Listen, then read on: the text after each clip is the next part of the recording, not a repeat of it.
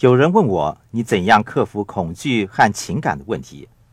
我不知道你怎么样才可以做得到，但是我可以告诉你我如何做得到。首先，我透过学习来克服恐惧。我在前面谈及有关数字的问题时，曾经提到，当人们称赞我做得好的时候，我要知道好的程度，那个好究竟有多好？我也想知道比率。学习是其中一个方法。此外，我早已做好准备。早在1977年，我便开始为1987年的股市崩盘做好准备。从1977年开始，我学习一切投资的技巧，等待着股市下挫的时机。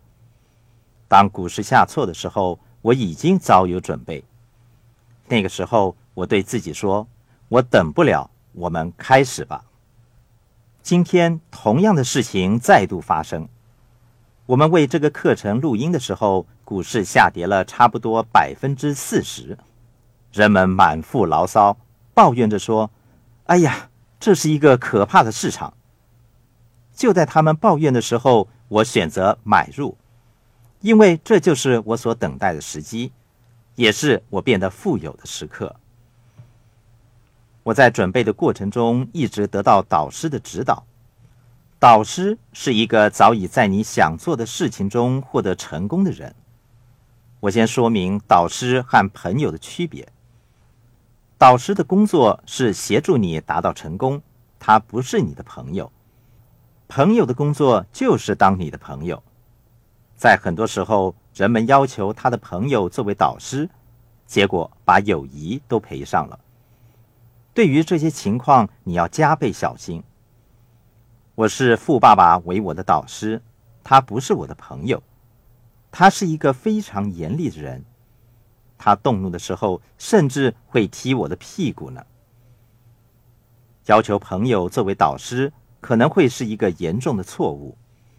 如果你想找一个导师，你要先问一问他们是否有亲身经历过股市暴跌的经验。他们在股票市场上是否获得过成功？他们有没有经历过股市起伏多变的情况？他们是否愿意坦率的告诉你一些需要注意的事情？如果你是一个喜欢争论却不愿意聆听的人，你不该找一个导师，你应该有一个朋友。这个朋友对你说的是你想听的话，而不是你该听的话。这些都是我如何准备和克服恐惧的例子。我有一些经历过种种困难的朋友，他们指导我，帮助我度过困境。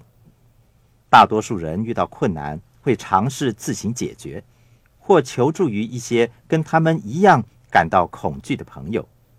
这就是穷人永远是穷人，中产阶级需要不断辛勤工作，富人则越来越富有的原因。致富的关键不在于你是否聪明过人，在许多时候，致富的关键在于你是否有胆识，是否愿意犯错，是否相信失败是获胜过程的一部分。如果你逃避失败，你同时也逃避了胜利。不论是富人、穷人还是中产阶级，都曾经感受过恐惧和疑惑。